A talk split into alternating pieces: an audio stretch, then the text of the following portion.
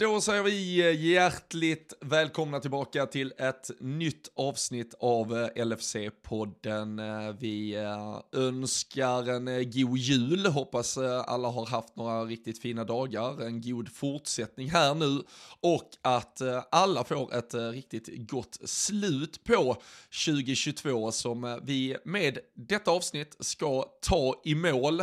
Det väntar ju väldigt tajt matchande här på vars en sida nyårsraketerna med Leicester den 30, Brentford den andre så uh, i uh, både då att vi snackar ner vad som varit, en viss transferbomb som har briserat och blickar lite framåt uh, mot vad som komma skall, så, så lägger väl vi ihop båda de här två matcherna framåt i alla fall och så är vi tillbaka på andra sidan årsskiftet. Um, så det blir ju ett avsnitt här idag där vi får dels prata väldigt mycket Liverpool men också passa på att helt enkelt tacka för det år som har varit. Eh, det har verkligen varit eh, tvåsidigt mynt med, med allt det positiva och helt fantastiska som våren gav och en lite tuffare höst. Men eh, Klopp har ju lovat att vi är i punching distance här nu inför att eh, året vänder. Så vem vet, det kanske blir ännu en fantastisk vår som väntar på andra sidan. Och eh, i det intensiva schemat som väntar så vet ni vad vi brukar rekommendera. Det är att ni håller er uppdaterade på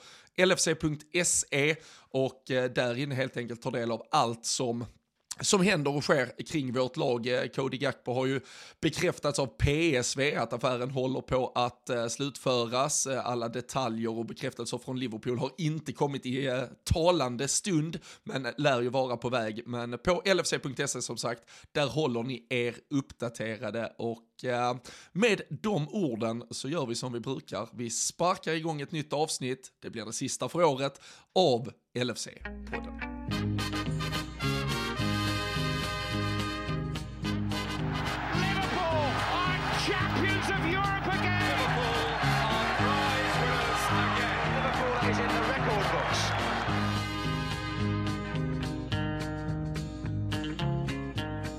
Jajamensan, det gör vi Daniel Forsell. Eh, 2022 ska gå i mål, vi ska ta ner Boxing Day-fotboll, Cody Gakpo, vad som komma skall, eh, det lär bli Darwin Nunes och unga talanger och allt möjligt annat. Men först och främst, hur har eh, julen varit?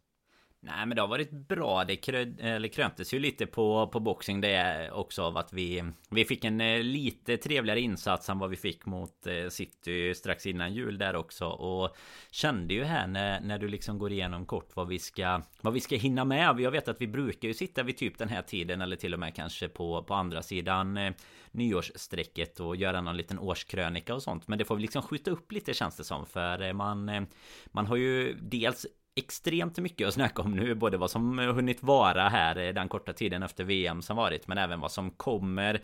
Du nämnde Gakpo och sen har vi ju Alltså jag känner ju personligen att man behöver typ bearbeta det året som har varit för när eh, den här julvideon eh, kom upp eh, Du pratade om punching distance där det ju Klopp sitter ju otroligt mysig video och ser ju framför mig när han sitter och kollar med På Love actually hemma med Ulla och, och skrockar i soffan liksom Men, men att se den videon och bara känna att vad fan det är det är alltså ett halvår sedan vi var nära, alltså vi var ju på plats nära att vinna ligan. Det var Champions League-final. Vi har båda två titlar som vi hade med oss, FA-cupen och ligacupen. Och det känns ju som att det var fem år sedan liksom. Alltså det ja. känns som att det har hänt så mycket och tyvärr då åt, åt liksom fel håll för att man har haft mycket frustration ända sedan Sen vi kikade eh, på allt tillsammans i, i somras där ju när ligan drog igång och Community Shield och så ända fram tills nu så att eh, vi, vi behöver liksom leva lite mer i nuet känns det som här och så får vi smälta allt det där vid något eh, tillfälle lite längre fram och Hoppas att Klopp har rätt i det att vi kanske kan få se lite Lite bättre tider här nu på På andra sidan årsskiftet i alla fall Det, det får vi väl hoppas men Fastän vi, jag sa ju sist när vi spelade in, det var, låg lite snö, vi har fått, den har försvunnit, vi har fått lite snö här igen, så lite julkänsla kvar. Men eh, vad är det paraplydrinkar nere efter jul nu? Är den liksom utstädad nere i Skåne, eller hur, ah, hur är det där nere? Ja, det hade varit eh, utspädda drinkar med väldigt mycket vatten i så fall, för det regnar på rejält och piskar på, på fönstren här. Det, det, det blåser sidledes och eh, regnar på, så jag vet, hör man till och med smatter mot eh, rutorna här så är det så är det den skånska vintern ni hör när det är eh, ja, storm, stormblåst och 5-6 grader varmt, ösregn och äh, tycker man att min eh, röst eventuellt låter eh, raspig och sliten så, så är det på grund av äh, fotbollscup hela äh, gårdagen, äh, Skånekuppen, äh, legendarisk turnering här nere i på kontinenten Danne. Jag vet inte om ni boråsare har fått äran att komma ner någon gång och, och delta, men Nej, Nej, mer eh, det var ju Danmark och vad heter den? Dana Cup eller vad fan heter den? Som ja, spelades där nere. Men det var ju på, på annan årstid såklart. Men, men du, du nämnde det alltså. Ja, jag fattar ju att det har varit lite röst igår. Men det har inget med boxing det att göra då att eh, rösten kanske är lite raspig. Nej, alltså jag var ju, vi hade ju, vi hade ju en eh, klassisk eh, Boxing Day-sittning. Ett, eh, ja men, det är väl ganska typiskt kan jag tänka mig att man kör lite, det är li, lite hemvändarfester och sådär i juldagarna och på samma sätt så Boxing Day är ju en, en härlig dag att, att samla gänget kanske, kompisar som har spritts ut över landet eller över världen, vem vet, men att man då får en hel dag i soffan tillsammans och, och kolla fotboll. Och vi, vi körde ju tidig start till, till lunchmatchen, var ute och, och käkade en sväng, eh, lite gött däremellan sen inför att vi planerade stryktipset, eh, satte det och man var ju säker på 13 rätt såklart som vanligt. Och så tog det väl två, tre pling och så insåg man att äh, det blir en åtta precis som alla andra jävla år man har suttit där.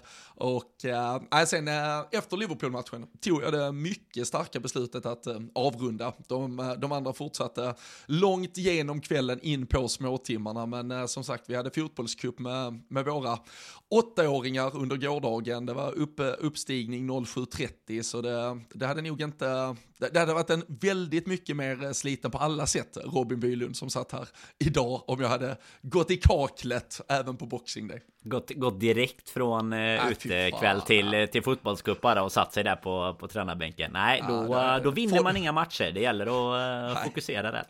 Nej, herregud, folk hade, ju, folk hade ju dött ute på planen om jag hade stått där och skrikit ut ångorna som man hade kunnat ha i sig. Så nej, det var fan, det, man stänger 2022 på ett jävligt moget sätt. Det känns, känns ny, nyskapande inför 2023, lite oroväckande nästan, men det finns säkert någon, någon uppsida med att, med att vara så klok faktiskt. Så... Ja, det, är ju, det kan alltid gå neråt igen, det är väl uppsidan. Det ska vi nog se till på, på något. Vi har ju än så länge länge Madrid bokat tillsammans. Vi får väl se om det blir... Eh, det, det finns väl en risk att det blir fler eh, saker tillsammans 2023 så att eh, jag, jag ska nog se till att det inte blir... Då har vi inga fotbollscuper att ta hänsyn till heller. Det är ju det som är skönt. Men du faktiskt en liten reflektion på den grejen som du sa. Jag hade mm, detsamma här. Alltså vi satt några stycken tillsammans och kikade på på Boxing Day fotbollen. Man märker tycker jag väldigt tydligt hur vilken, vilken liksom skillnad man själv får av det här med typ Twitter och du vet den typen eh, när, du, när du kanske går in och kikar lite sporadiskt istället typ efter matchen så här oj då vad Här verkar det som att eh, liksom 80% tycker att eh, Darwin Nunes är helt eh, dum i huvudet för att han missar lite mm. lägen och alltså du vet så jämfört med när man sitter typ med det Alltså uppe i det hela tiden som man kanske gjorde mer på typ City-matchen eller när man tittade. En, eh, fastän ett eh, bra tips för folk och tror jag att eh, lägga ifrån sig det där flödet alltså. För det är mycket raderande i efterhand annars kommer behövas. Fråga bara United, fråga bara United-fansen på tal om Gakpo sen då. Men dit kommer vi ju lite senare. Ja. Fabrizio Romano sköt ju friskt redan på förmiddagen med att han var mer eller mindre klar för United. Så det var väl en Ja, det var en, eh, en stor eh, röd uh, missräkning där för, uh, för hans del i alla fall. Men uh, vi, vi kommer till det som sagt. Vi, vi börjar väl lite kronologiskt med vad som har hänt de senaste dagarna och, och tar helt enkelt matchen först. Det var ju ett Liverpool som vi hade sett redan mot City. Har en ganska urvattnad trupp. Vi pratar om väldigt få offensiva möjligheter. Vi fick väl mer eller mindre det laget vi vi pratade om och att möjligheten var ju egentligen kanske putta upp eh, Fabio Cavallio precis som mot City eller flytta upp Harvey Elliott men nu, nu valde ju Klopp valet eh, att, eh, att gå med Oxlade Chamberlain. Det var väl ungefär de två, tre minuterna jag, jag satte till lite twittrande för att ändå fastslå hur bisarrt jag tycker det är att han är i en startelva, en boxing day 2022 i eh, Liverpool. Eh, det har ju inte med att göra att man vill basha en spelare och säga att han är piss och att han kommer förstöra vårt lag och att han per automatik kommer göra en usel match. Eh, det är ju såklart att han också har prestationer i sig då och då. Det är väl snarare helhetsgreppet att att vi är där vi är och måste spela honom. Det är ju inte, alltså jag säger ju inte att alla andra alternativ hade varit jättemycket bättre, men att vi, att vi är där, att han ska spela, det, det ser jag ju ändå som någon form av missräkning. Sen såklart, jag vet också att det ligger väldigt många skador till, eh, liksom, till anledning för att det blir som det blir. Men, eh, men det var väl kanske den enda debatten inför i alla fall. Annars var det ju, som vi var inne på, ett lag som vi väl mer eller mindre prickade in äh, inför. Ja men absolut. Och det, jag tycker att det är en intressant eh, take som du ändå tar där för det är ju precis så det är. När man kanske kritiserar vissa beslut som, som Klopp och de andra tar så, så är det ju ofta kanske både i brist på på bättre alternativ men också då att man tycker att truppen i sig eh, Alltså jag, jag vet till exempel då efter matchen när det kom ut med Gakpo och sådär så tycker många att men vad fasen det är ju en mittfältare vi behöver och sådär. Men Och liksom hur nu kommer vi ha hur många alternativ som helst när, när alla är friska. Men liksom det är ju också så att alla är ju aldrig friska Nej. i vårat lag. Det är ju bara att inse det att det kommer alltid vara någon position och då kommer vi behöva liksom truppbredden. Och Och detta visar ju det om något. För jag menar jag tycker inte att alltså till trots för Carvalhos mål mot City tycker inte jag han gör någon, någon särskilt bra Nej, insats det han spelar där liksom. Så jag tror inte att det är så sett hade varit bättre. Men sen är det ju bara att jämföra statistiken, alltså folk eh, tycker att det är, alltså inte, det är väl främst andra lags eh, fans än Liverpool-fans men som tycker liksom att, ja men Darwin han är ju helt usel, han kan inte göra mål och så, men alltså han, han kommer ju i alla fall till typ lägena så mycket som vi har pratat om innan, han kämpar fram hönor, han är med och inblandad i assist och sådär, men, men Oxlade kommer ju, alltså han, han bekräftar ju egentligen bara våra farhågor i den här matchen och, och kommer ju inte egentligen till några riktigt bra lägen. Alltså han gör ju en jättebra boll till Darwin just mot City och, och har ju liksom moments som han eh, som han kan komma upp i, i sina fornstora dagar kanske. Men problemet blir ju liksom kontentan av att vi behöver att starta honom i en match på Boxing Day efter ett uppehåll på liksom en och en halv månad så är det ändå ändå där vi sitter och, och då är ju nu är det inte han personligen som man vill eh, hoppa på utan det är ju mer bara principen att vi ens behöver sitta där i den positionen när vi ska Ska vara inom punching distance. Sen, eh, sen blir ju matchen ändå eh, något bra liksom. Första halvlek är väl, är väl absolut en bra insats också. Så att det, det är bara konstaterandet. Annars tycker jag väl att vi ja, både, både att vi satte elvan men framförallt så fanns det väl inte så mycket andra Nej. alternativ än att få tillbaka en, en van Dijk. Vi hade en Henderson från start och sådär igen. En Trent som, som var frisk igen och visar varför han får vara med som fjärde val i engelska truppen också eh, helt enkelt. Så eh, nej, verkligen.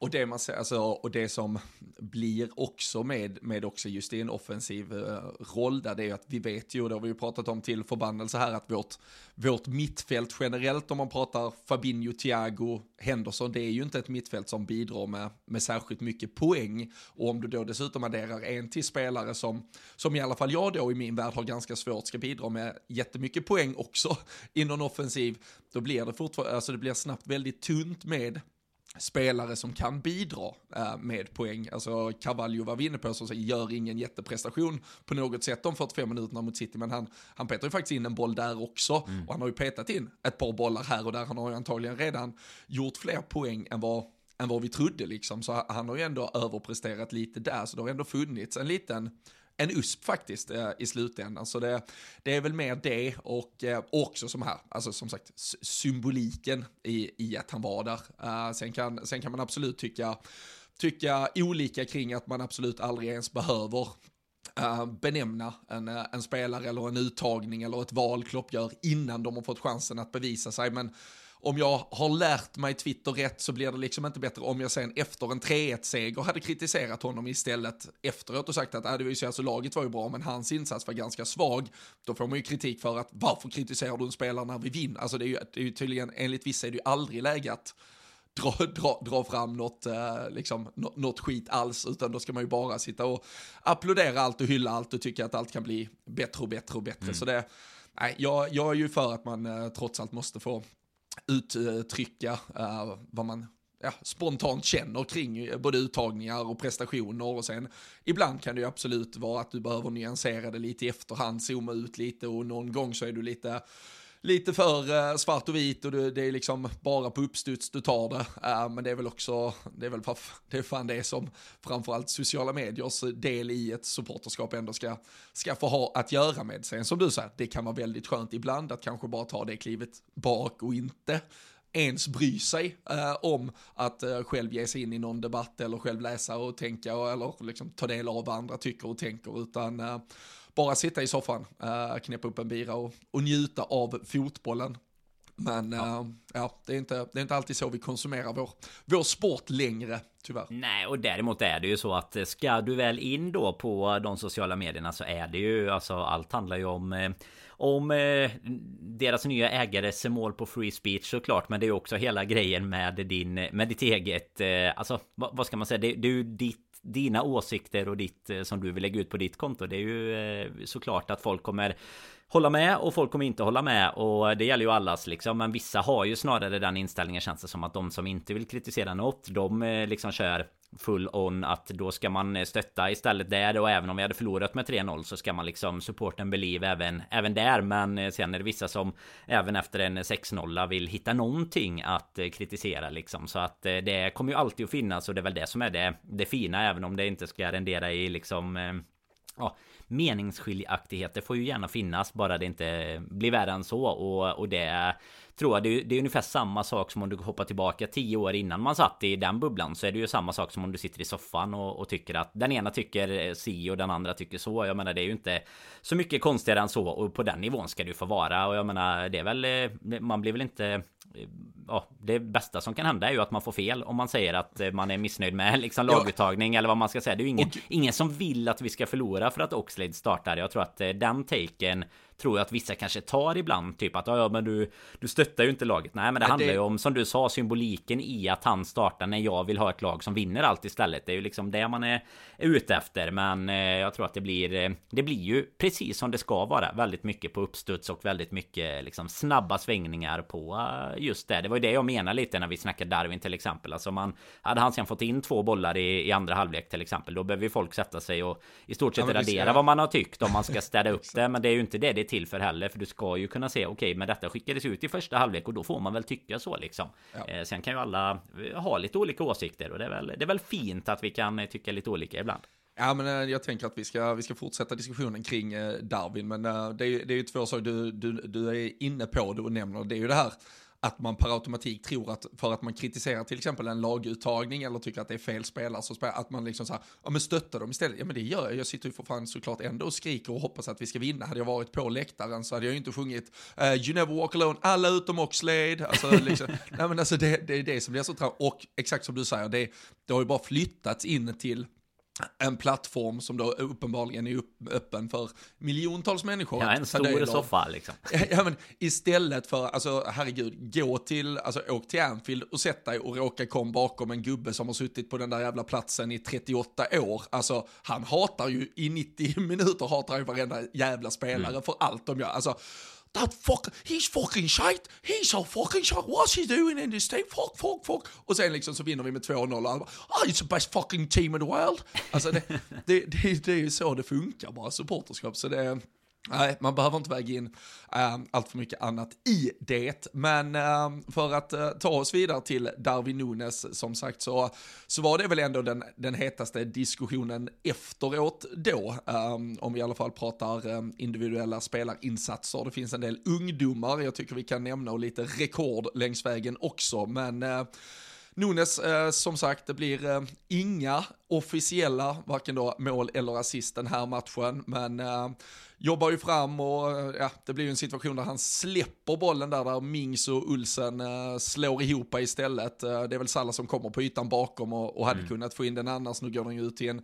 en hörna istället som sen i slutändan renderar i ett mål. Um, även om han då inte fick en officiell uh, assist till Bacicic i, i slutet så uh, får man väl ändå ge honom det förarbetet också.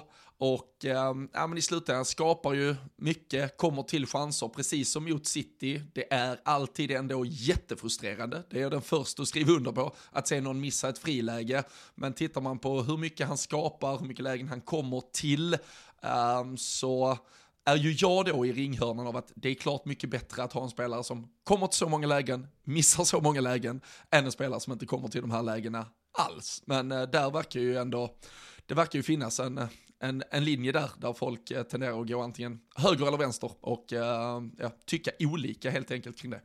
Ja, och framförallt tror jag att det som jag var inne på lite innan, alltså ska man väl eh, ta sig tillbaka ett steg och kolla så känns det som att framförallt motståndarsupportrar gärna vill raljera kring det och, och jag menar även i, i fantasylägret har ju han varit väldigt populär nu så det märkte man ju framförallt under, under den gångna omgången att liksom många var besvikna på att han inte gör mer. Men jag menar, jag tycker bara man kan gå tillbaka på våra våra avsnitt från i stort sett från där, att han jag, jag gör bara, sina första matcher. Jag, jag ska ja. bara säga en sak, ja, för du ska få fortsätta. Och där, där måste man fan vara noga i sitt sortering. Alltså just för, eftersom fantasy har blivit så jävla stor del av alltså hur svenska mm. Premier League-supportrar då följer sporten. Och där blir det ju faktiskt helt sinnessjukt, för där ser du ju faktiskt, det är Chelsea-supportrar egentligen, Arsenal-supportrar, United-supportrar. De sitter och typ eh, förbannas över att Darwin Nunes missar lägen för att de inte får sina jävla fantasy. Så de gör ju Darwin Nunes till sin på något sätt. Alltså, ja. de, de, ska ju, alltså, de ska ju bara fira i så fall att han brinner, alltså de ska vara aslyckliga. Men det är ju, alltså de, de här hånen de kommer med, det är ju för att de i själva verket själva är ledsna över att en Liverpool-spelare inte gör mål, vilket är helt sinnessjukt. Ja, men det är ju alltså, helt, det är ju, det är ju ett helt avsnitt och ett helt eh, kapitel för sig liksom och det är ju det är som att vi skulle sitta här och, och vara liksom förbannade för att inte... Nu tänkte jag säga Ronaldo, nu är inte han kvar i United. Men alltså att man sitter och håller på Ronaldo eh, mot eh, Fulham typ och hoppas på ett hattrick. Det är ju... Det, där måste man, hur mycket man än vill vara med i LFC-poddens Royal League så får man fan inte... Man får inte gå över den eh, gränsen. Där, där, där, där är det inte gå höger eller vänster utan där får man bara liksom sansa sig och förstå. röda linjer inför valet i höstas och där har vi en jävligt tydlig röd linje som jag tror, Ja, och jag tror just att ska man ta den korta så tror jag att det är så att eh, de flesta som lyssnar på det här och du och jag och liksom många som vi träffar i samband med både träffar och resor och sådär. Där har man ju där är man ju liksom på den nivån att det skulle ju aldrig komma till det. Men där du liksom sitter och typ har ett lag som du haft sedan du var liten men du egentligen kanske inte har så bra koll på när de spelar eller bryr dig och sen kommer du in i liksom fantasybubblan istället. Jag tror att det är många som liksom sitter och typ ja men jag håller på alltså Liverpool också såklart men så här, jag håller på Chelsea eller jag håller på Arsenal för det har jag alltid gjort men men det fantasyn egentligen är eh, är liksom prioriteten på hur du konsumerar eh, Premier League och att du gör det. Precis som att jag sitter och kollar på ett VM där jag egentligen inte håller på något lag jättemycket. Jag menar det märker man ju nu om inte annat när Premier League är tillbaka igen Att man är, att man är så mycket mer investerad känslomässigt liksom. Och det tror jag att man verkligen måste som du är inne på. Det får man liksom sålla och sortera kring vad man ska, ska ta fokus på. För de personerna blir ju väldigt så här. Nej, Darwin han fick eh, två poäng och han är helt usel liksom. Och de kanske inte ens har sett matchen, bara läst att han, han missade tre eller fyra big chances liksom. Så att mm. statistiken där blir ju alltså lite som det vi var inne på eller det jag, det jag liksom tog vid. Att lyssnar du tillbaka på i stort sett varje gång vi diskuterar Darwin Nunez sen han kom så är ju detta det konstanta problemet om du vill sätta det inom citationstecken. Det är ju att han kommer ju till hur mycket lägen som helst. Han gör ju alltså allt rätt sett ur vad en anfallare ska göra. Förutom det sista lilla att bollen ska gå i mål. Och det är klart att det är ju det du som fantasy-supporter eller som liksom Alltså även Liverpool. Det är klart att jag hellre hade sett att han gjorde fyra mål än att han har fyra missade lägen. Men jag tror att det man behöver nyansera sig är att Sitter du med en spelare som kommer till de här lägena så kommer det att innebära mål framöver. Jag menar det finns ju en anledning till att vi dels har värvat honom på, på liksom det han, han gjorde i, i Benfica. Jag menar då gick de här bollarna kanske in. Men jag menar det är också så mycket svårare att lära sig det han gör rätt. Än det lilla just nu som blir fel. Och jag menar där är det ju Alltså nu, det sätter ju sig säkert i skallen också. Sen får man inte glömma att du har ju eh, liksom match innan, precis innan uppehållet. Det är väl Southampton där han gör två baljer liksom, där det lossnar lite. Så att det är ju i ett sånt här läge är det ju verkligen bara en tidsfråga. Alltså det hade lika väl kunnat vara var två mål mot, eh, ja, mot ta, Villa. Och, och jag menar det är inte, det är inte, ser ju inte för jävligt ut i liksom, Det är inte så att han inte kan avsluta. Utan det är ju inte, nej, nej, nej. Det, är inte det som är problemet. Utan detta är ju verkligen en, tycker jag, en icke-diskussion. Sen förstår jag och all respekt för att diskussionen kommer. Men alltså att han till exempel skulle petas eller någonting för detta. Det är ju, det finns ju inte på, på kartan liksom.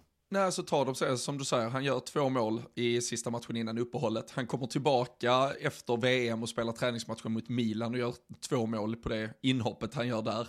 Han spelar i en offensiv då som är rejält skadedrabbad. Det är egentligen han och Salah som är gar garanterna någonstans på, på att vi ändå ska uträtta något framåt. Och vi åker till, till City borta och gör två mål. Det är ju snarare problem i, i defensiven som gör att vi i slutändan förlorar den matchen. Vi åker till Villa Park och gör tre mål. Alltså, så länge du är en del av en offensiv som skapar så här mycket och till slut också gör så här många mål, då, då kan ju återigen där känns det ju som att kritiken snarare kommer i att äh, han fick inte en touch på bollen utan det gick vidare till Salah som gjorde målet som då gör att någon annan fick poäng typ i fantasy istället för att Darwin Nunes fick det. Alltså för oss som är Liverpool-supportrar så är ju det enda viktiga att du, du är högst bidragande och är involverad och liksom ser till att vara ett ständigt hot som leder till att vi öppnar upp chanser och möjligheter och att det blir mål. Så alltså för mig, mig är det, alltså det, äh, det är sån uh, no-brainer. Det är, jo, men du har ju du har ju också tillägg till det så är det ju att jag menar du har de kanske tre eller fyra lägena. Tar du mot City till exempel så har han ju tre lägen eh,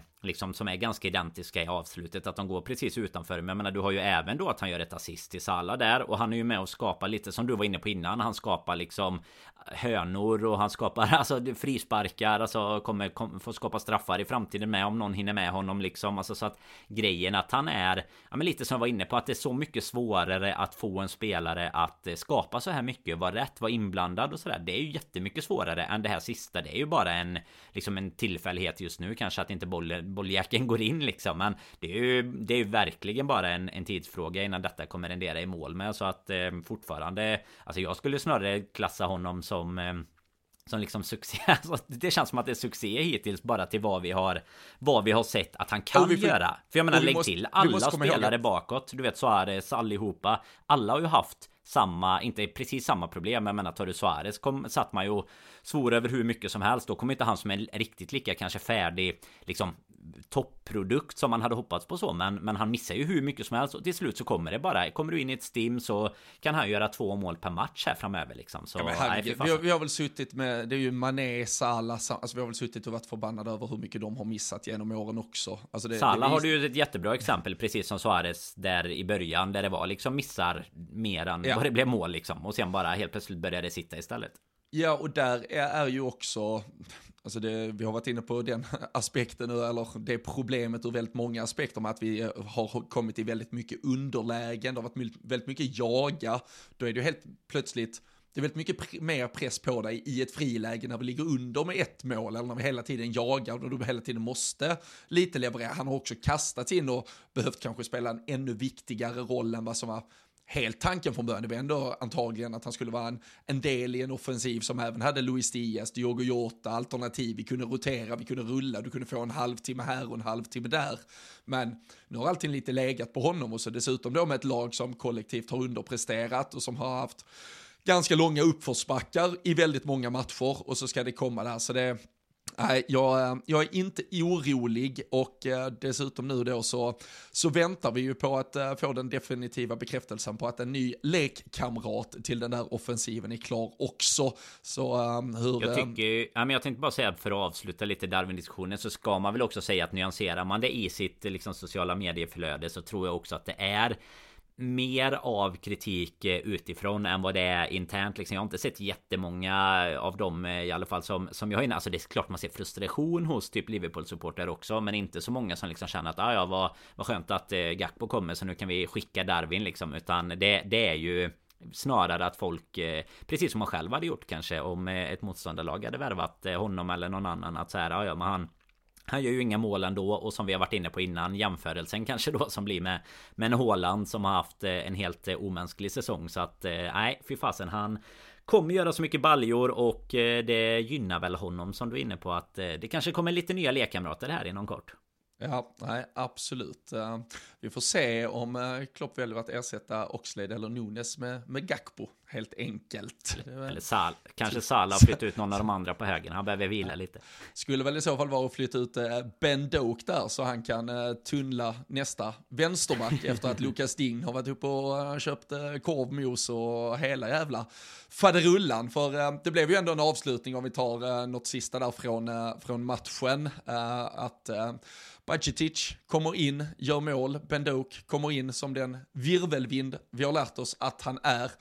En 17-åring, en 18-åring och så satt man där som 35-åring och konstaterade att båda två tillsammans är ungefär lika gamla som man själv är. Och så inser man att ja, det, blev, det blev inget av ens, av ens liv visst i förhållande till vad de här jävla kidsen håller på med. Men uh, vi, eh, vi har ju suttit i den här podden och pratat om att det i, eh, ibland kan bli lite för mycket när man då ska se 7-8 kids eh, slängas in på planen. Vi vet att det går inte att sitta och säga att allt och alla är enorma talanger och att det ska bli helt fantastiskt att se utvecklingen för både spelare A, B, C, D, E, F, G. För, för vi vet att nålsögat är så jävla litet. Men när de här två spelarna ändå ges chansen i A-lagsmiljön så börjar man ju faktiskt se tendenser på att de har spetskvaliteter. Uh, vi, vi har ju inte varit bortskämda med en mittfältare som fullföljer löpning och avslutar i straffområde. Det, det var ju väldigt välkommet att se från Bacicic och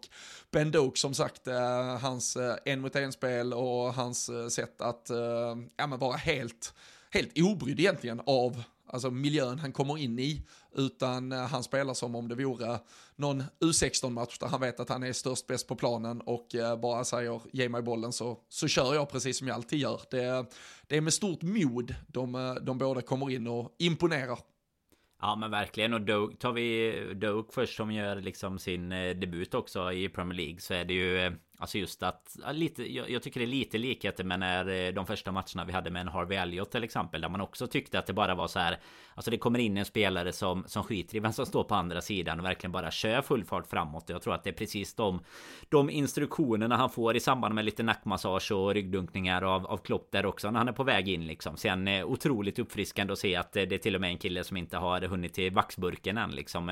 Gillar ju när det är ungdomar som kommer in med liksom Sina brittiska Man, man vet vet att man är tidigt i sin karriär. Det är ju samma frilla liksom. som Steven Gerrard klev in med för, ja, ja exakt. Det är ju 25, 26, 27 år sedan. Ja, och på tal om att vi börjar bli lite gubbiga va. Så ja. var man ju, satt man ju nästan på bänken, eh, eller i soffan precis då liksom. På bänken var man, man var definitivt inte bredvid Gerard på bänken i alla fall. Eh, men nej, men då kom in som en jättefrisk fläkt och sen Bajsetic kom ju in. Alltså, jag tycker att det är, eh, alltså både målet, men jag tyckte att lite hade, alltså nu är det ju mot City då i matchen när han spelar först innan jul där så, så är det klart att ett ännu tuffare motstånd. Men jag menar komma in i ett sånt här läge, han, det ska ju liksom inte vara en spelare vi lutar oss mot. Absolut inte. Precis som vi har sagt med Elliot Carvalho som är ytterligare ett pinnhål upp. Men kommer ju in och både gör alltså målet eh, här då som liksom kronan på verket för för sin... Ja, både att Doak fick debuten och, och Bajcic fick göra sitt första mål istället. Men alltså att komma in som du sa i dem, fullfölja de löpningarna och så. Det är verkligen någonting som vi har saknat. Sen är han ju kanske inte den mittfältare som kommer att bidra med,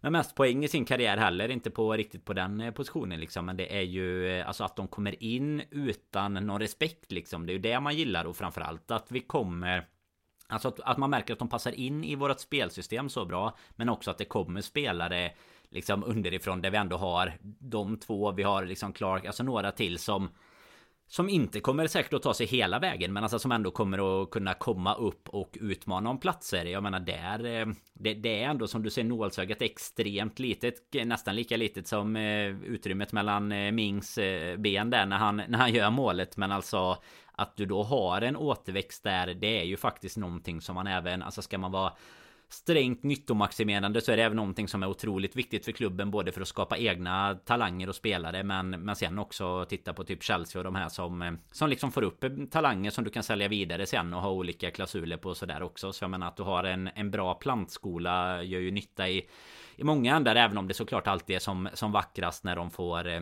får krönas i Liverpool-tröjan som dessutom eh, var jäkligt snygg i den här matchen. Den gröna är, eh, den är inte dum Robin, men det, det tar vi. Nej, det... Vi har för mycket att prata om för att fastna för långt ja. i tröjan, men den är Nej, en av en av topparna tycker jag. Och man, har man inte lagt den under granen redan så kanske man ska passa på här i mellandagarna. Ja, nej, jag äh, la den faktiskt under granen till äh, sonen här hemma. Så äh, har den, kan, kan sitta och mysa med den här på, på egen hand också. Den är, den är otroligt snygg. Det var, det, var, det var dags för en ny Harvey Elliot-tröja. Han, har ju, han bytte ju nummer, den jäveln. Så nu var det ju dags att ha en nummer 19 med Harvey Elliot också. Så då fick det bli den, den gröna.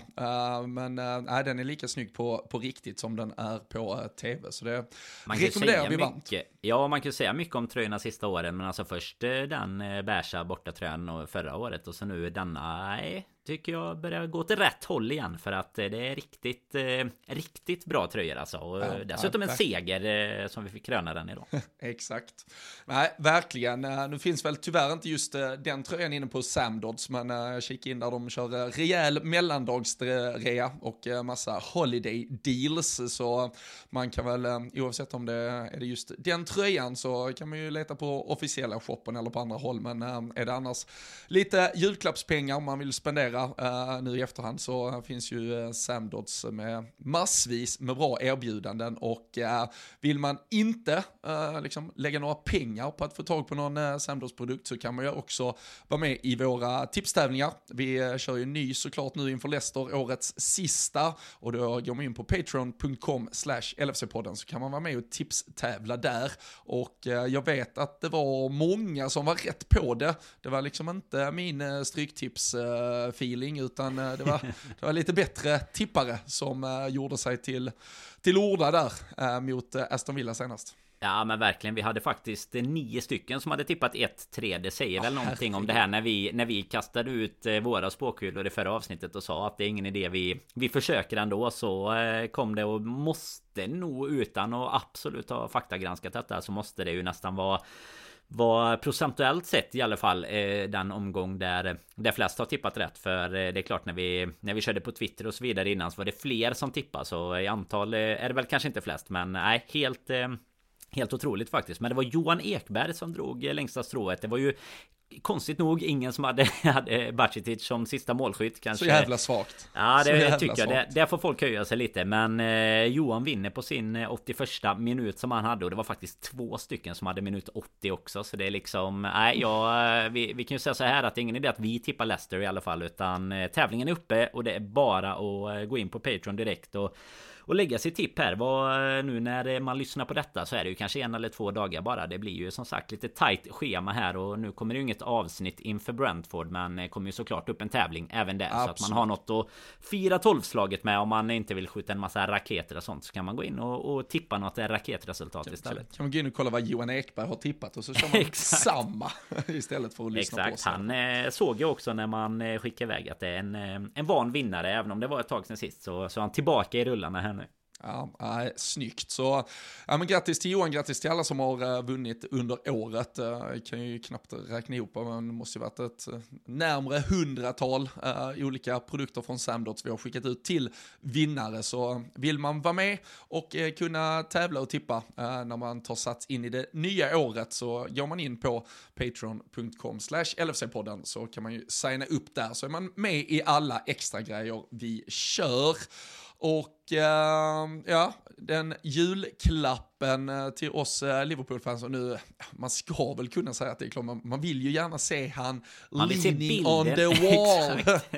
Men det har ju eh, trots allt bekräftats från eh, PSV att eh, klubbarna är eh, överens och förhandlingarna då helt enkelt kliver in i nästa skede. Eh, det uppgavs väl att han skulle ha rest till England igår tisdag för att eh, slutföra affären. Har vi, har vi tur så är det här under onsdagen helt enkelt och, och kanske när ni lyssnar på detta så har den definitiva bekräftelsen redan kommit. Men Liverpool agerar i offensiven som eh, slits med de här skadeproblemen då både Diogo Jota och Luis Diaz out. Det känns väl som att det kanske har dratt, ja men helt enkelt eh, snabbat på processen lite som med Luis Diaz eh, förra januari när vi antagligen började inse att Sadio Manes kontrakt skulle rinna ut i sanden och att vi skulle vara tvungna att agera där så så blir det lite mer snabbfotat och det betyder att Cody Gakpo, denna VM-sensation som vilka satt i en podd för några månader sedan och pratade om som ett namn att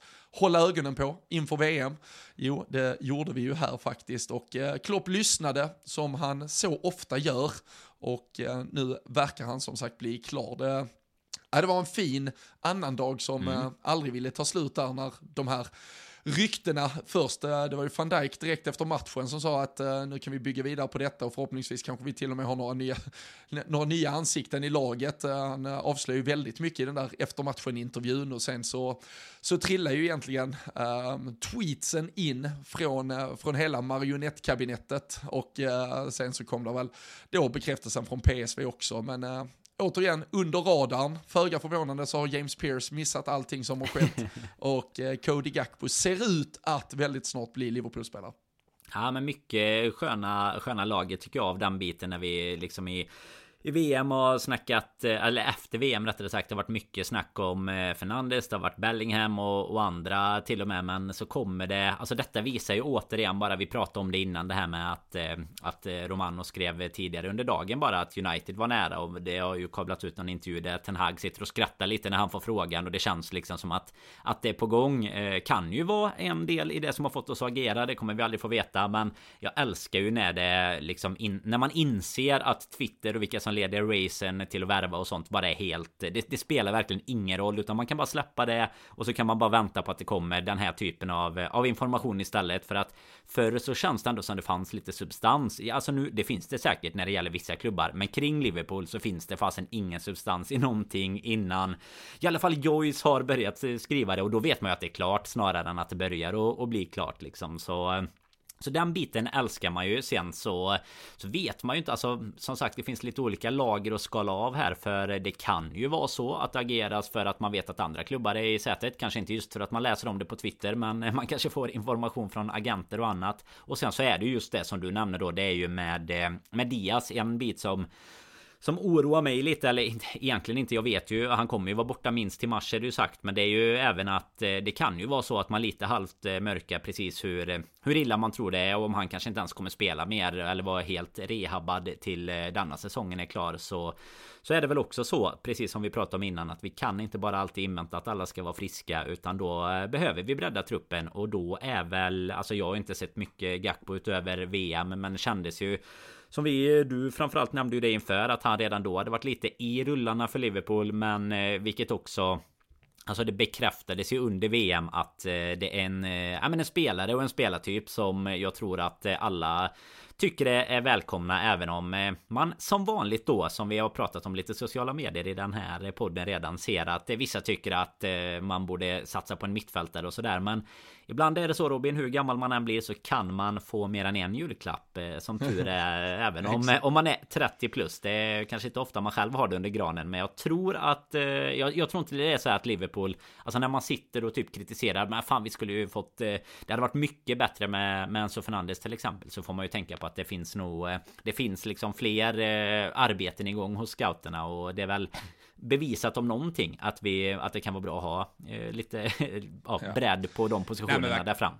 Och där, där blir det ju så uh, United-supportrar då så, såklart som ska vända kappan direkt uh, vinden inte blåser uh, så som man vill längre i, i Gakpo-storyn och då var det ju liksom att, ja men det är, inte, det är ändå inte den spelaren vi behöver. Där, där har vi eh, Sancho, Garnacho och eh, Elanga. Liksom, det, är, det är ju exakt som, alltså skulle vi suttit och säga, ja men där har vi redan eh, Harvey Elliott och Ben Doak. Alltså det, Alltså ja, och de ska förhoppningsvis kunna bli, men när, när du kan få in världsklasskvalitet och då, alltså, använd den chansen. Det, det, måste alltid bara vara något positivt, eh, skulle jag säga. Och eh, han har ju alltså 18 mål och 18 assist på 34 matcher den här säsongen. Alla turneringar och både då klubblag och landslag involverat. Han har 9 plus 12 på 14 ligamatcher, alltså 21 poäng på 14 ligamatcher och eh, alla minns väl att han dessutom då gjorde tre tre landslagsmål här eh, under VM också för, för Holland. Och det är ju en spelare som dessutom kan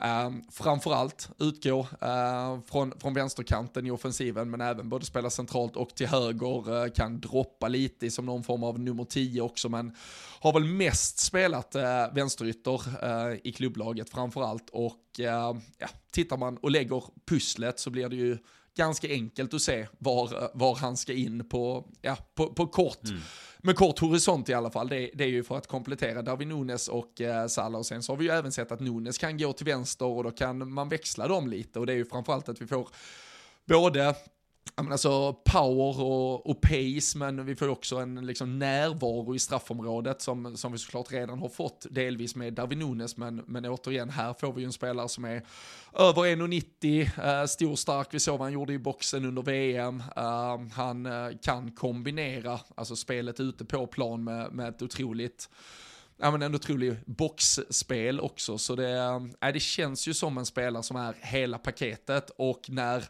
det pratas transfersummor som det gör idag så, så får ju det som i alla fall uppges nu, vadå, 37 miljoner pund plus eventuella och framtida add-ons ses som, alltså det, det är ju småpotatis. Det, ja. det är ju liksom, det är ju vad man kränger eh, Dominic Solankis för nu för tiden i stort sett. Så det är ju, eh, ja, och det är ju faktiskt, det är ju ändå en spelare med ett kontrakt till 2026. Så uh, det, ja, jag, vet inte, jag vet inte exakt, jag vet inte om holländarna inte har koll på kursen eller vad det är de sysslar med, men det, det känns ju som rea i sammanhanget just nu.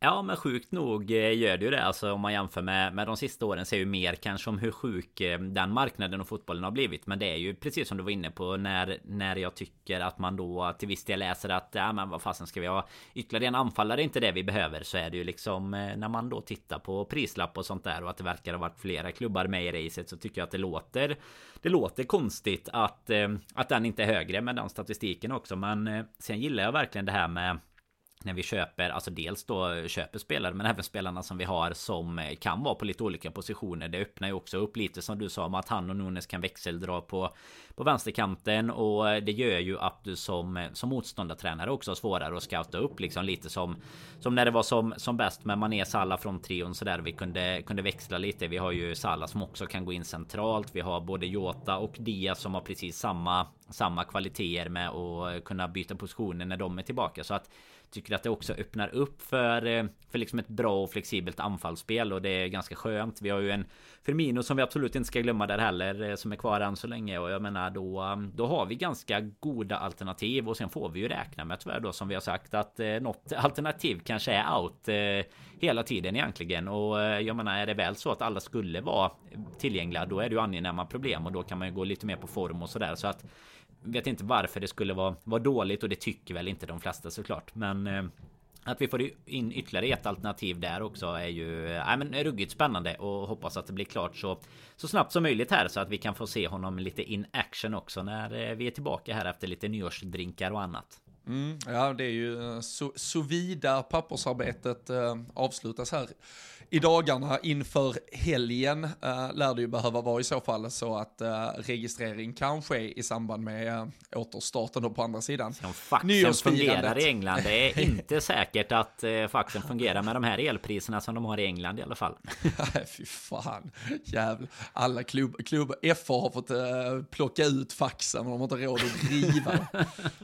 sitter någon sekreterare och cyklar igång äh, faxen istället. Men äh, för då, då kan han ju äh, vara tillgänglig till Brentford-matchen den, äh, den andra helt enkelt. Och han har ju ja, han var ju som van Dijk med då fram till kvartsfinal med Holland i, i landslaget och haft eh, uppehåll sedan dess och eh, såvida han då kommer landa på Merseyside nu eller har redan landat och kan få alla detaljer på plats och sen eh, komma igång i träning och med tanke på att PSV har gått ut och bekräftat affären, eh, kan inte alla exakta detaljer men som jag förstår egentligen så bör han väl kunna gå in i träning direkt med laget, bara det att han inte får registreras för spel förrän den första januari. Så det, mm. det handlar väl snarare om vad, vad klubbarna kommer överens om och det finns finns det säkerligen någon försäkringsaspekt i det som ska mm, i så fall också tas, mm, tas i beaktning. Men mm, det, det brukar ju annars med, alltså just och just också en offensiv spelare, alltså en impact player på, som det någonstans är att, att kasta in honom och spela 60 minuter, det, det kommer nog inte rubba hela systemet, um, annars att i alla fall ha honom tillgänglig på bänken. Uh, Brentford uh, är ju ett lag som står för uh, en hel del fysik, men att kunna ha Gakpos närvaro där då också känns ju som, som någonting som hade kunnat vara frestande att, att möta dem med. Ja, framförallt med de alternativ vi har just nu och när man tittar på våran bänk nu senast liksom, så, så är det väl inte alls fel att få in en, en VM-spelare och en spelare av den kalibern direkt här egentligen. Nej, och då var det ändå en lång intervju på, eh, på officiella hemsidan här om hur eh, Oxlade Chamberlain trivs i den nya vänsterytteranfallsrollen. Det är, det, det, det ska fan sägas, alltså, eh, min frustration över vissa spelare och deras insatser, den är egentligen ingenting mot hur typ klubben och om vi säger då de här true copites, alltså hur de behandlar, att de gör, det är, det är de som förstör det egentligen. Alltså så här, jag, jag har egentligen inget grundproblem med, jo det har jag, med, med Oxlade Chamberlain. Men, men sen att klubben efter att han har spelat en match mm. och ett inhopp lägger en lång jävla intervju om hur han utvecklas i sin nya roll och hur mycket han känner han kan bidra från den här Alltså, Gör inte det. Nej. Alla stora de här supporterkonton, jag tror det var, om det var Redman TV eller Empire of the Cop eller något sånt här med liksom så här miljontals följare och så lägger man upp en bild på How good was this lad yesterday? Bara, men det var han ju inte. Alltså sluta nu. Alltså lägg av. Det är, det är de som förstör allting och det är, det är samma som den här, det, det var ju den eviga historien för många år sedan när Dejan Lovren alltid skulle säga när vi låg sjua i ligan att nu känns det som att vi går för Champions League-platsen och så gick man rätt in och gjorde självmål nästa match. Alltså bara, ge dem inte utrymme, prata inte om det. Alltså, låt dem visa längre tid höga prestationer innan vi gör något av det. För det känns ofta som vi har någon överdriven vurm för att bygga upp spelare som vi känner har haft det lite jobbigt, men, men det, blir, det slår bakut liksom. Vi, ja, vi bygger någon bild av dem som, som inte alls stämmer Ja, Oxlade är ju framförallt bättre att behålla till någon eh, sorts video där han går och, och käkar lite mat och hälsar på mattanterna. För han är ju en, en god gubbe kan man ju inte säga annat än. Verkar vara en otroligt varm och rolig människa liksom. Men behöver inte bygga upp eh, det spelmässiga för mycket. Sen tänkte jag faktiskt lite på dig där efter eh, City. Jag eh, tror inte att jag skickade den till dig. Men det var ju exakt den. Nu la ju Liverpool till med den officiellt på Instagram eller om det var Twitter eller någonting. Där, de, där det var så här. Not the result we wanted. We go again. Ja, vad fan ja. var det nu när vi spelar Monday? we go again on boxing day eller we go again Monday. Alltså exakt den som man är så van vid att få från alla spelare. Not the result we wanted. alltså, nej, oh fan, det var det inte. Fan. Vi åkte ur kuppen. det var inte det vi ville alltså. Vi hade inte bestämt att vi skulle åka ur här. nej, det är... Nej, det... Man blir... Man blir aktiva förband. på sociala medier men de hade kunnat behöva en, eh, en lite bättre approach. Alltså man, man vill ju hellre då se att någon bara är liksom förbannad. Alltså eh, inte, behöver inte vara helt som man själv är när man har suttit och druckit eh, åtta bira och sitter på boxing day och är förbannad på det sättet. Men de kan bara vara lite så här. Eh, det behöver inte förklaras som att man är, är fyra år liksom. Det är det man kan störa sig. Lite som du säger, det blir att man stör sig lite extra på det bara för att man ser, ser de bitarna i flödet och sen dessutom då försöker hypa upp, hypa upp mycket kring någonting som, som man kanske inte kommer få se så mycket av ändå. För kommer, alltså oavsett egentligen om, om Gakpo är klar tidigt eller sent eller inte blir klar alls i, i värsta fall om vi säger så så kommer inte Oxlade vara permanent lösning på på eh, left wing kanten. Alltså det, oh, det kan ju avslöjas med en bomb här 28 december. Vilket jävla talangöga du har Danne. Det är starkt. Man är ju scout för eh, bara 8-åringar här uppe runt Borås. Man har inte skickat ja. ner någon än eh, så länge. Men det kommer. Nej, ja, man får se upp. Det var mycket MFF-folk i, i rörelse i katakomberna uh, igår. Så jag måste, måste signa upp alla mina gubbar här på, på lång, långtidskontrakt. Släpp, släpp, släpper ingen billigare än vad PSV sålde Cody Gakpo för. Det ska, nej, nej, det, går inte i dagens marknad får du bara nej, säga nej, till Malmö för fan. Nej, där, där ska jag vara väldigt, väldigt tydlig. Men äh, vi får se där. Vi hoppas ju att Cody Gakpo är klar snart och äh, att vi då förhoppningsvis dessutom får se honom i spel väldigt snart. Äh, vi avslutar ju året äh, fredag kväll mot Leicester hemma innan det då blir Uh, fotboll på andra sidan årsskiftet mot uh, Brentford den andra och uh, det är ju mot ja, två lag här från Boxing Day som, som blandade och gav rätt rejält. Brentford var ju för det första på väg mot en, en seger och, och stor skalp mot Tottenham men det var väl kanske Tottenham mer som gjorde som de brukar. Det var väl i alla fall nionde raka matchen där de låg under mm. med minst 1-0 och här då från 2-0 så kommer de ju kapp till 2-2 och eh, för Leicesters del så, eh, ja, där blev det ju eh, inte mycket till julfirande hemma på King Power. Det var, ja, det var ju stor torsk hemma mot Newcastle och eh, alltså de, de ser inte bra ut, men eh, vi har mött Leicester i mellandagarna förr och förlorat som mm. vi gjorde förra året, eh, visserligen på King Power den gången, men eh, nog fan ska vi eh, kunna slå eh, Leicester på hemmaplan i alla fall, för det, det är eh, inte imponerande det de sysslar med där borta. Nej, jag tycker både att våran insats eh, gav lite mer smak. Att jag tycker att vi gjorde ändå det bra. Alltså Villa Park borta är ju, är ju typ som åker åka till King Power tycker man ju. Ett litet mellanskikt av de, de lagen om man säger så. Då, um, alltså det vi tar med oss förutom att vi hade en lite sämre period precis när de gör mål och så. Det ska vi ju absolut kunna, kunna räcka för att vi ska kunna ta Leicester. Det enda de kan ha med sig som något sorts hopp är ju att de kan få en riktig sån här wake-up. Eh, alltså ja, att de får en sån insats för att eh, de, eh, alltså vad tog det? 6-7 minuter. Jag satt och kikade på matchen. Det var väl, eh, var väl 2-0. Det var ju straffen först. Amartey kickade ju ner någon där på väg fram och eh, får straff mot sig efter 2-3 minuter. Och sen var det ju var det ju mål igen Almiron där efter kanske 7 minuter eller 6 minuter. Så jag menar det var ju det var ju kört väldigt snabbt för dem och såg ju riktigt illa ut. Så att eh, att vi är storfavorit i alla fall inför den matchen. Sen sen är det ju som du säger alltså vi har ju ja det, nu har vi förlusten där kanske i färskast minne med just de här annandags och runt nyårsmatcherna mot Leicester. Men vi har ju det är också ett sånt lag som eh, som vi vid rätt dag kan kan liksom vinna med 4-0 mot hemma känns det som. Sen eh, Brentford var ju verkligen i, i två olika halvlekar om man säger så där där de kanske överpresterar mot Spurs eller att det är tvärtom att det är Spurs som är så pass dåliga och sen så kommer tillbaka men känns ju också som eh, alltså ett lag just nu som kanske har lite som du var inne på det innan med fysiken alltså lite mer fysiskt starka och har en spets i Ivan Tony men också det är ju två matcher där vi när vi ska gå in som favoriter och eh, vi har ju lite att liksom komma tillbaka från ifrån Brentford bortamatcher också men tar man den första här så eh, hade jag hade jag varit Patreon eh, och varit vad säger man tillgänglig för att vinna priser så hade jag nog slått på stora trumman här inför fredagens match. Jag vet inte vad din känsla är.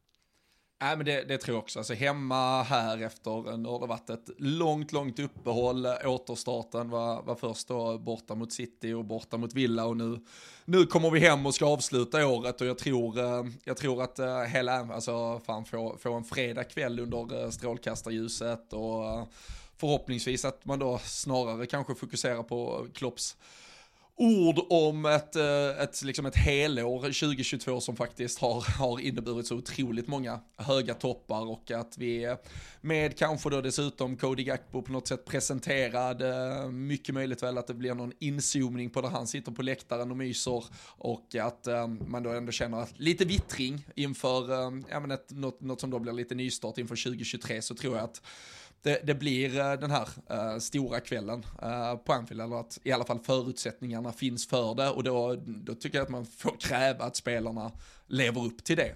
Mm. Och jag tycker ju inte heller att det finns någon anledning att göra några, några större förändringar här, utan den här startelvan får ju, får ju bara köra nu. Det, det blir ju, alltså rycket här jul, nyår, det, då spelar man igen fredag och sen spelar man vad är det, måndag eh, efter det. Och, eh, ja. och det får ja, 9 av 11 eller 10 av 11 spelare ta helt enkelt. Och sen så kommer det ju drygt 10 dagars vila för de som inte spelar fa Cup-matchen därefter. Så det, det, ska ju inte vara några problem egentligen, utan gå ut med, med absolut bästa, eh, gör vad som egentligen bara förväntas här så ska det vara en ganska enkel serie, alltså försvaret i Leicester som du säger, alltså Amartey och Faes och alltså, eh, alltså det, nej det ser inte bra ut. Danny Ward, alltså what a, snacka om att vi dodged the bullet, att uh, man minns ju James Pierce uh, eh, tweets den här sommaren 2018 eller när det var om att Danny Ward skulle få första spaden i Liverpool, sen tog det väl en kvart så var Alisson Becker klar ungefär, men det är herregud alltså, han, eh, nu kommer han väl, nu satt jag ju och drog skit på Robin Olsen inför Aston Villa-matchen med tanke på att han hade blivit utsedd till Sveriges bästa målvakt 2022. Han landar väl tävlingsåret på två och en halv Premier League-match med tio insläppta baljor då efter att vi adderade tre mot, eh, mot Liverpool senast. Men då var man ju lite rädd efter att man hade slängt hat på honom att han skulle spika igen mot Liverpool. Men jag, jag slänger samma skopa på Danny Ward här nu och eh, hoppas, jag är väldigt glad. Alltså det, det värsta med Leicester har ju alltid varit Kasper Schmeichel, så det är väldigt skönt att det är Danny Ward. Om han ens får fortsatt förtroende, de kanske också gör någon förändring där. Det är, det är både andra och tredje slipsar som är lika halvdåliga ungefär, så man, man vet väl inte, men nej, deras försvar, det känns så jävla dåligt. Så uh, nu, nu blir det dags, nu lossnar det för Darwin Nunes, han gör, uh, han gör två kassar hemma på Anfield igen. Ja, sen eh, du sitter ju veckovis här nu i NIS-podden med och snackar Kasper Schmeichel Så du har ju, eh, du, ni följer ju varandra lite. Sen Danny Ward finns det ju också en gammal bild på när vi sprang på honom på någon restaurang i Liverpool där. Så vi, vi jinxade väl ner hans karriär ganska rejält där. Men som du säger, de har ju, de har ju verkligen, eller han framförallt och försvaret där har ju blandat och gett haft några insatser där de ju spikar igen men kanske mot och mot lag som är av eh, en lite sämre kaliber än vad, vad vi hoppas kunna prestera. Och jag menar ska vi ytterligare en grej som jag tror att vi inte har eh, tagit upp om jag minns rätt från den gångna timmen här nu. Eh, hinner ju liksom man är inte, man är inte van vid att spela så här länge efter ett långt uppehåll liksom. Men då det är ju även att det vi fick tillbaka i både Trent och Robertson nu senast. Alltså det kändes ju som att det var lite åt, åt rätt håll igen. Det är mycket av det som vi har saknat kanske här egentligen när, när det har gått lite i stå också eh, Framförallt kanske det offensiva ifrån dem då eh, Så eh, Nej men Trents boll till Robertson som fick slå rekord också i, i, antal assist ifrån en back i Premier League liksom Då får vi den typen. Vi vet ju att Trent har, tri, tri, Trent har trivts Trent har trivts mot Leicester förr alltså så att nej jag, jag också tror att det Darwin kan nog lösa lite slutprodukter kan vi kan vi komma överens om. Det Känns absolut som en kille också som kan ta lite illa upp av att eh, få lite kritik här nu. Ja, nej. Han får uh, gärna vara på uh, liksom slutänden av uh, fler anfall då från antingen höger eller vänster. Nu var det visserligen från högerkanten som Robertson spelade in till mm. Salah där för att dels då göra sig själv till Premier Leagues bäste eller meste assisterande back genom tiderna. Det är ju bland annat då Trent som, han är väl på tredje plats och han, han jagar och Robertson, jag vet i någon intervju för, för någon månader sedan när han började närma sig att slå Leighton Baines där, att han, han visste visste väl att det fanns en viss jävla scouser som snart skulle komma ikapp honom ändå, så han, han ville väl bara ha första platsen ett kort tag i alla fall och nu har han den och Salas mål betyder ju dessutom att han faktiskt tangerade Kenny Dalglish i antalet eh, mål totalt för Liverpool. Så det var lite av en rekordkväll som sen då fortsatte med eh, trevliga transfernyheter och eh, hoppas vi ju bara då att allt det finstilta eh, accepteras av alla parter och att bläcket kommer på pappret väldigt snart så kan vi med det helt enkelt ändå gå ur om vi dessutom lyckas slå Leicester på eh, fredag kväll eh, 2022 med lite, lite studs i dojan inför äventyr som väntar nästa år. Eh, det har eh, varit ännu ett härligt poddår Danne. Vi har fått fortsätta göra LFC-podden år efter år efter år efter år och eh, vi eh, har väl inga tankar på att inte kliva in i 2023 med samma frenesi helt enkelt. Nej, det är som du säger studs i dojan på, på alla fronter och, och jag menar fördelen som, som vi har är ju att man kan vända det hur man vill. Efter en förlust kan det vara terapi och efter en vinst så är det ju bara kul att sitta och snacka så här och detsamma med, med transfernyheter och sånt. Så att eh, nej, det blir eh, det blir liksom eh, det, det, skulle väl vara att vi börjar känna att spelare som du säger kommer upp i en ålder där de gemensamt kan vara, vara äldre än oss. Det är ju några år kvar innan det kommer vara så på, på veckobasis i alla fall. Så att så länge till kan vi väl i alla fall säga att vi, vi kör på innan liksom psyket tärs av att det är två stycken 20-åringar och man, man helt enkelt är äldre än dem tillsammans som det är mål plus assist. Nu gjorde de ju inte poäng båda två så att vi, vi får liksom hitta våra ljusglimtar i, i, i det åldersmässiga också. Nej, egentligen tyckte vi de var rätt kassa faktiskt. lite, lite för unga för min smak skulle jag säga. Jag tycker inte de har där att göra, men äh, nej för fan. Det är, det är spännande tider. Jag tänker att när vi har tre spelare i startelvan som gemensamt blir yngre än vad man själv är, då, då hänger vi upp poddkepsen och, och lägger ner. Eh, men äh, dit är det några år. Så eh, vi tackar äh, för äh, att ni har varit med oss under 2022. Vi hoppas ni njuter några härliga mellandagar här och att ni får ett riktigt, riktigt gott slut på året när det firas ut på lördag. Vi hoppas att det finns en seger mot Leicester som vi tar med oss där och eh, när vi dessutom har mött eh, Brentford på andra sidan årsskiftet, då är vi tillbaka med ett nytt avsnitt eh, och så kanske det blir där i samband med lite FA-cup att vi tar någon backspegel på hela 2022, mm. men man vet ju aldrig. Vi, vi gör ju faktiskt lite som vi vill, det, det, tycker vi är väldigt skönt. Men efter Brentford är vi tillbaka alla fall, så ha nu ett gott slut på 2022, kom gott in i 2023 så hörs vi och ses vi snart igen.